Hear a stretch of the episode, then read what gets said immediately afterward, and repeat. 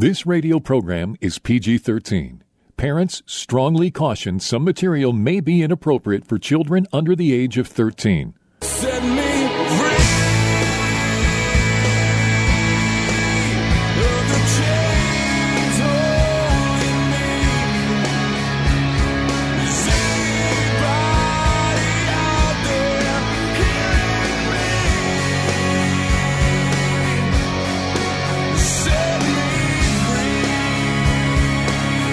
Jesus' mission was to comfort those who mourn, bind up the brokenhearted, proclaim liberty to captives, and open prison doors for those who are bound.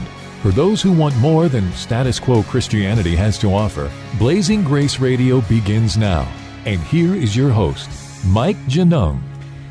Hey, Mike Genung here, and welcome back to Blazing Grace Radio. Thank you for joining us on this journey and this adventure in this war called life, the life we're, we're living these days. And as I sometimes do, I'm going to read you some news articles, some head, headlines that have just come out the last few weeks. And the first one is from News Channel 8 in Tampa, Florida. Florida deacon gets 22 years in prison for making child porn at church. That's WFLA in Florida. Florida man who served as a church deacon will be spending 22 years behind bars after he was sentenced Tuesday for producing child porn in a church bathroom. And uh, that just blows my mind when I read that. Um, but um, sexual sin is prevalent in and outside of the church. And of course, our focus here is the people who are inside of the church. And so the next one former Denison youth leader given a maximum sentence for child porn production. This is KXII in Texas. Friday morning at the Sherman Federal Courthouse, former Denison youth leader and chiropractor, I won't mention his name, was sentenced to 20, 720 months in federal prison. District Judge Amos Mazzant gave him a total of 60 years for sexually explo- exploiting children and producing child porn, stacking two 30 year sentences on three charges. Both this man and his co conspirator, a former pastor, were arrested in August of 2020 by Department of Homeland Security agents. So, this is a trail of more destroyed lives in sexual abuse, in child pornography, and sex trafficking in church, in men, in leadership positions. Bedford County, P- Pennsylvania. State police in Bedford say an Osterburg man is facing child porn related charges after he allegedly showed nude photos of a teenage girl to a fellow churchgoer. And authorities say in December, troopers received an anonymous complaint complaining that 19 year old, and I won't say his name, had allegedly sexually abused multiple females, including a 15 year old juvenile. My friend, sexual abuse is still thriving. Sexual sin is still blowing up in the church, almost unhindered and unstopped and unmentioned in, in many circles and churches. And then police say why the guy reportedly shared the explicit images with the complaint while the two were attending a church service. I, I just, I mean, it's, I was embroiled with pornography, you know, years ago, but to be doing that in church, that that's just a diff, different level of bondage, and all of this res, represents res, not restored, destroyed lives from the people who are committing these crimes and the people who they are perpetrating against. And this is another headline which made me want to puke. I mean, this, these are all within the last couple weeks. Watching porn is good for your relationship, says experts. This came out of the East Coast Daily around two weeks ago. So while pornography and sexual abuse and all the things that are linked together are destroying lives, the world is saying, hey, no big deal. This is a really good thing for people. That's how diluted and evil this whole thing has gotten. And at the same time, some of you may remember Ron Jeremy, the ex porn actor. He was just committed to a mental institution. So making that stuff destroyed his life and literally sent him insane. And watching pornography, as I know from experience, that will mess up your sanity big time too, because it's hard to say I'm a Christian and then go to church and and participate and then go home, and then Monday night you're sitting there binging on porn and masturbating, and this is it's a sexual epidemic of sin in the church all the way through at every leadership position. So today I welcome back Tasha Campbell to the show. She shared her story being sexually molested several weeks ago, and so I invited her to come back. And Tasha, welcome back to the program. Thank you for having me back. And so when I read these things, what goes across your mind being as someone who has survived being molested? Uh, well, it's just just like what you've been saying, Mike, about the how rampant this sin is in.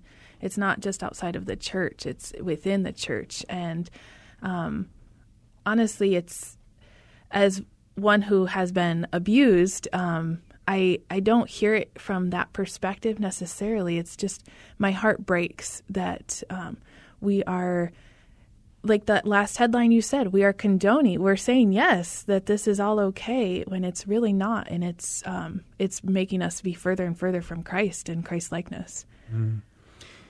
The um, Houston Chronicle newspaper down in Houston did an expose on the Southern Baptist. I think it was 2000. I remember 18 or 19, where they found out 700 men and women, mainly women, had been molested in the Baptist churches, and it was uncovered, and it's been blowing up since then. And what is your comment on that?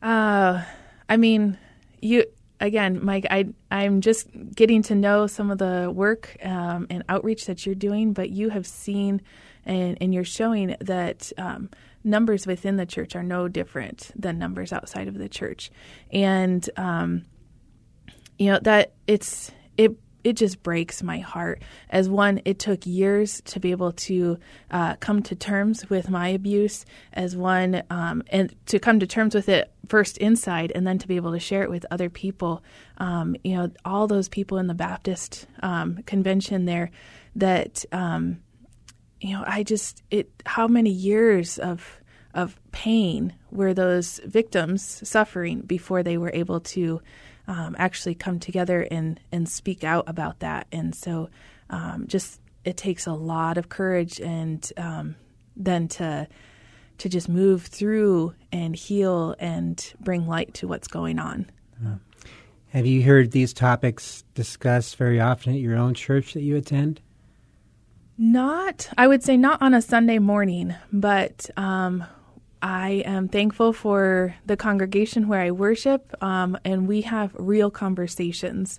So I would say at a small group level, um, at home groups and such like that, that uh, these kinds of conversations, at least uh, talking about it, bringing this kind of sin to light, walking men walking with men, um, women walking with women, um, to to go into healing and to break that bondage. Um, I would say thankfully that I do get to participate in that. Um, like I said, on a small group level, more so than at a, a big congregational level.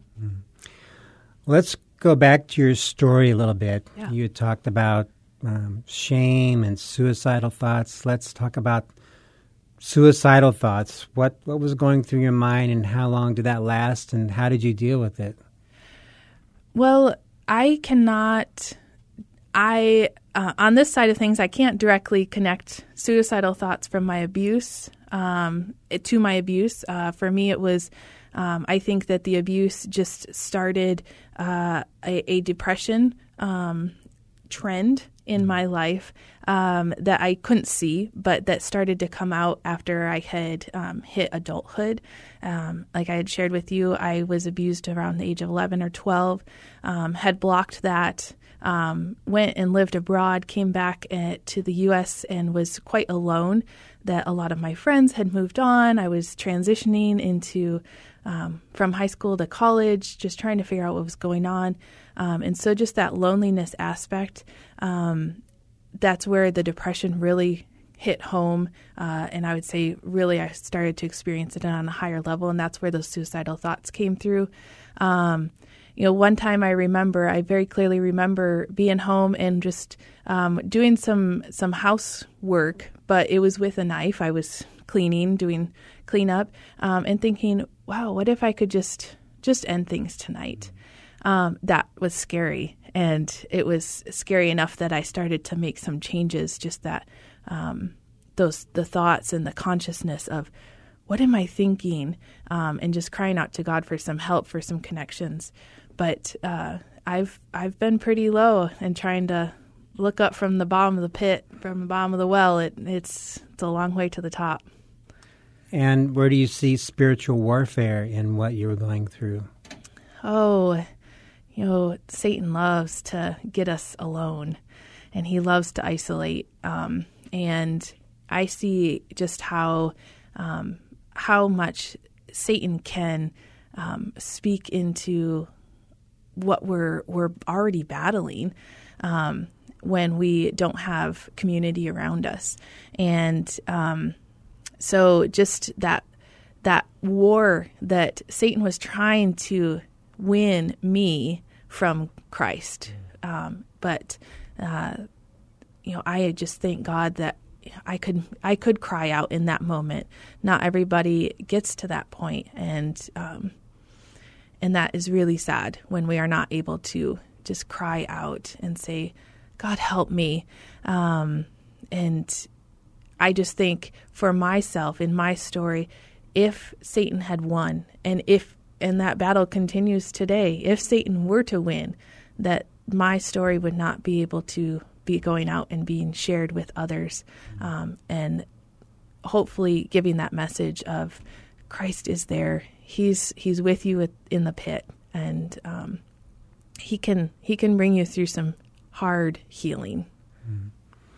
You said the battle continues today. What is what does that mean? Just general warfare, or things regarding Yeah. you being abused, or Um, I would say, you know, just how uh, COVID, we've all talked about COVID. It's been our conversation for years.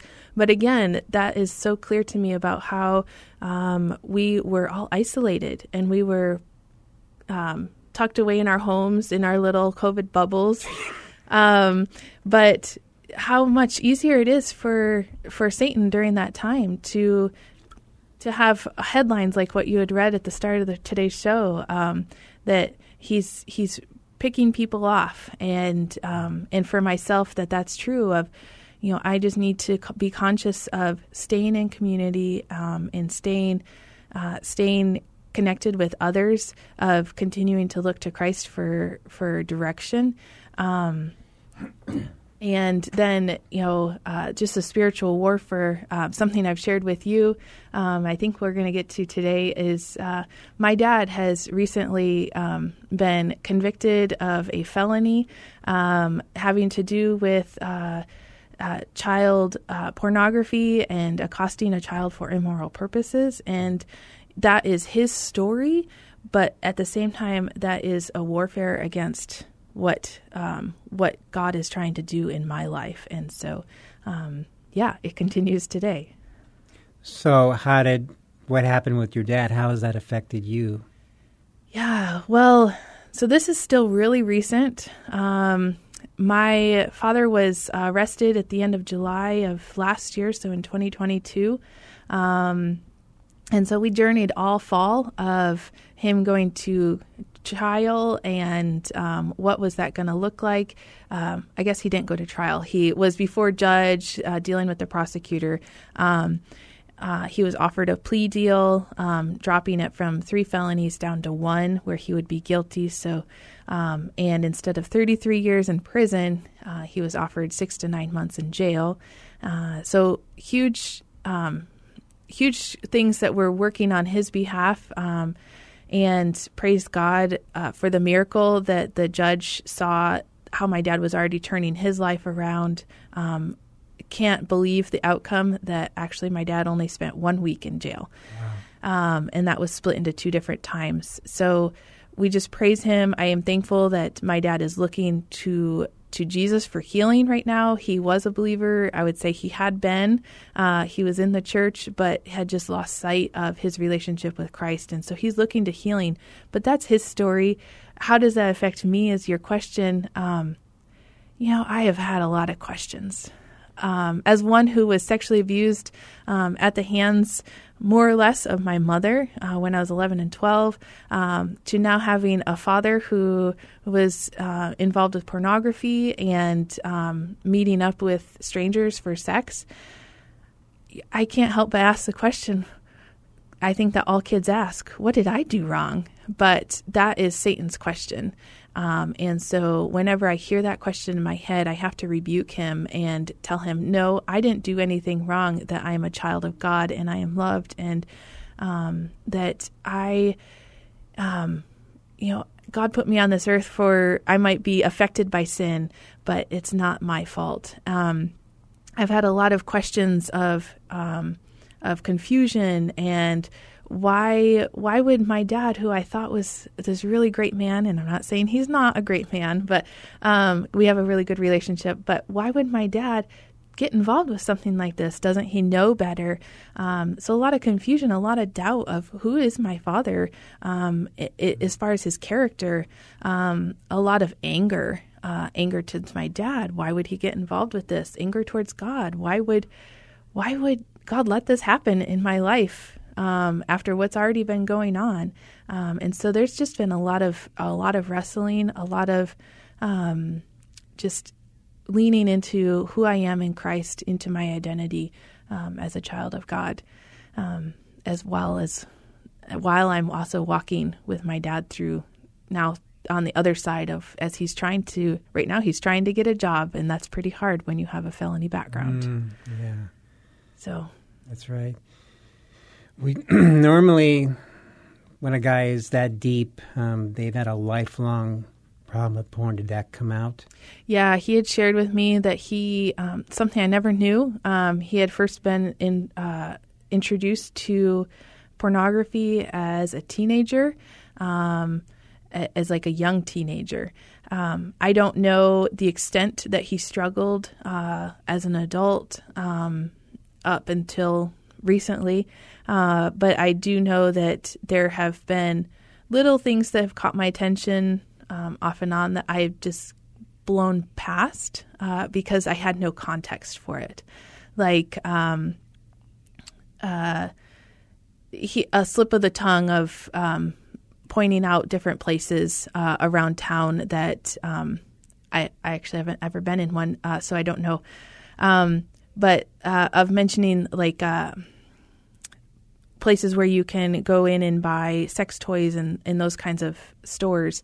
Um, and so just kind of talking about stuff, but I haven't thought, I never thought about it in the moment.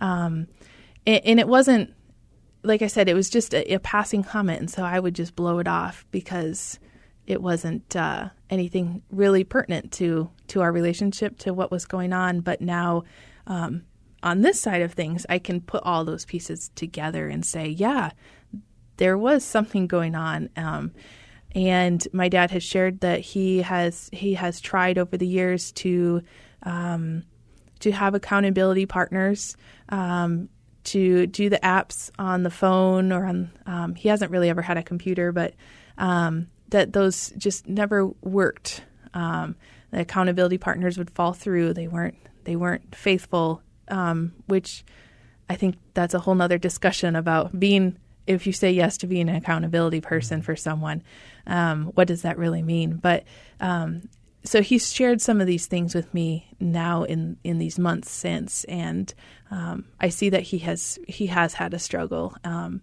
and it just kind of came to came to a head uh, back in July. I like what you said about when the enemy comes and accuses you for your father's sin. I remember when I got molested, I would. There were quite a few days, and my parents eventually divorced, that I was taking it on me like that was my mm-hmm. fault. And that's really a critical point you brought out, and that people need to understand that, especially people who've been molested, know another person's choice to sin is not your fault. And, and to realize that And I love what you did is you realized this was warfare. This is not me. This is not something I want, and how you dealt with it. Yeah, it's like I said, you know, those thoughts still come into my head uh, from the abuse. That's been uh, 25, 30 years. Um, now, from my dad's actions, that's just been six to eight months. But these these thoughts, these they still come into my brain. Um, so just because your years, decades passed, it doesn't mean that the warfare stops. And for some people, it may. Um, I know that's just my story, but um, having come to the point of recognizing that it is warfare, that it's not true, and stepping into truth um, and rebuking Satan, um, that that is very important for me and what I would tell others as well. So when your dad's story came out, or what he's when he got caught, did that, shall we say, rub salt in old wounds? Ah, that's a. I would say that's a maybe a not yet question. Um, just because for in many ways um, it's been a survival. We've been in survival mode of, okay, because my dad isn't married. I'm the only child. My parents, um, you know, they had divorced years and years ago. Um, so I've been I've been taking care of uh, finances for my father. I've been um, trying to make sure things are going okay with the house, with the car, um, uh, helping him get through this time until he can get a job again. Um, when we were planning that he would be in jail for for months at a time, uh, figuring out what to do with he had a dog with the with the property, you know, all of these things, and so we were just coming off of all of that. Um, so in many ways, it's just been survival mode. Um, but uh, there have been times that I have just wondered. Like I said, you say rubbing salt in wounds. It's just, wow, what did I do that? Again, it comes back to me of of Satan trying to put that on me. What did I do that I have parents, one that sexually abused me and the other who has this massive sexual sin? What, how did I how did I get this uh, end of the stick? And um, so I I think uh, for me, it might not have rubbed salt in wounds um, it, for in my story because of the healing that God has brought to my life with my abuse. Um, but it definitely has been. I have been left of, you know, open hands of looking at what what my parents' choices have been and thinking, wow, thank you God for saving me um, and just offering that back to Him of how can I be using it for uh, for kingdom growth um, and healing. We're doing it right now by sharing all this on the radio. Some of it kind of off the cuff here. Yeah, yeah, no, and uh, this is my first uh, first time really talking publicly uh, about what's been going on with my dad. I've definitely shared with my close community of friends, um, but it's when I was when you invited me, Mike, to to come up here to Phoenix. Um, I there is a part of me that says, "What are you doing?" But um, but I I have wanted to, like I said, I've wanted to um, have my life be for what God would have it be. Um, use it for His purposes, and so I just I wanted to take your invitation and come here and share what's been going on and share how the struggle is real. Um, the healing takes time, but it can happen, um, and stuff happens uh, along the way that then you have to revisit some past uh, past hurts, um, revisit some past warfare, um, like we've said, um, some past uh, questions that Satan just throws at me, and resit myself, resituate myself into my identity in Christ. Um, that I think is going to be continual throughout the rest of my life, probably. And the enemy doesn't play fair. He doesn't wait till, you know, he doesn't hit us when we're strong. He hits us when we're torn up in the spiritual hospital, and then he comes in to try and Yes, finish the job. yes, that's so true. So, 30 seconds. Anything you want to say? don't do it alone. When when stuff is coming at you, definitely go and share that with your community. Um, I am beyond thankful for for my Christian brothers and sisters that I do have in the Tucson area that I have been able to go to to cry to to vent my frustrations to um, and they have and then in turn pointed me back towards God um, and so don't don't try and do it alone Amen. Well, thank you for joining us, Tasha. I love your transparency and your honesty. And my friends, we'll talk to you next time. Do you wanna be free? Blazing Grace is a nonprofit international ministry for the sexually broken and the spouse. Please visit us at blazinggrace.org for information on Mike Genung's books, groups, counseling, or to have Mike speak at your organization. You can email us at email at blazinggrace.org or call our office in Chandler, Arizona at 719-888-5144. Again, visit us at blazinggrace.org. Email us at email at blazinggrace.org or call the office at 719 888 5144.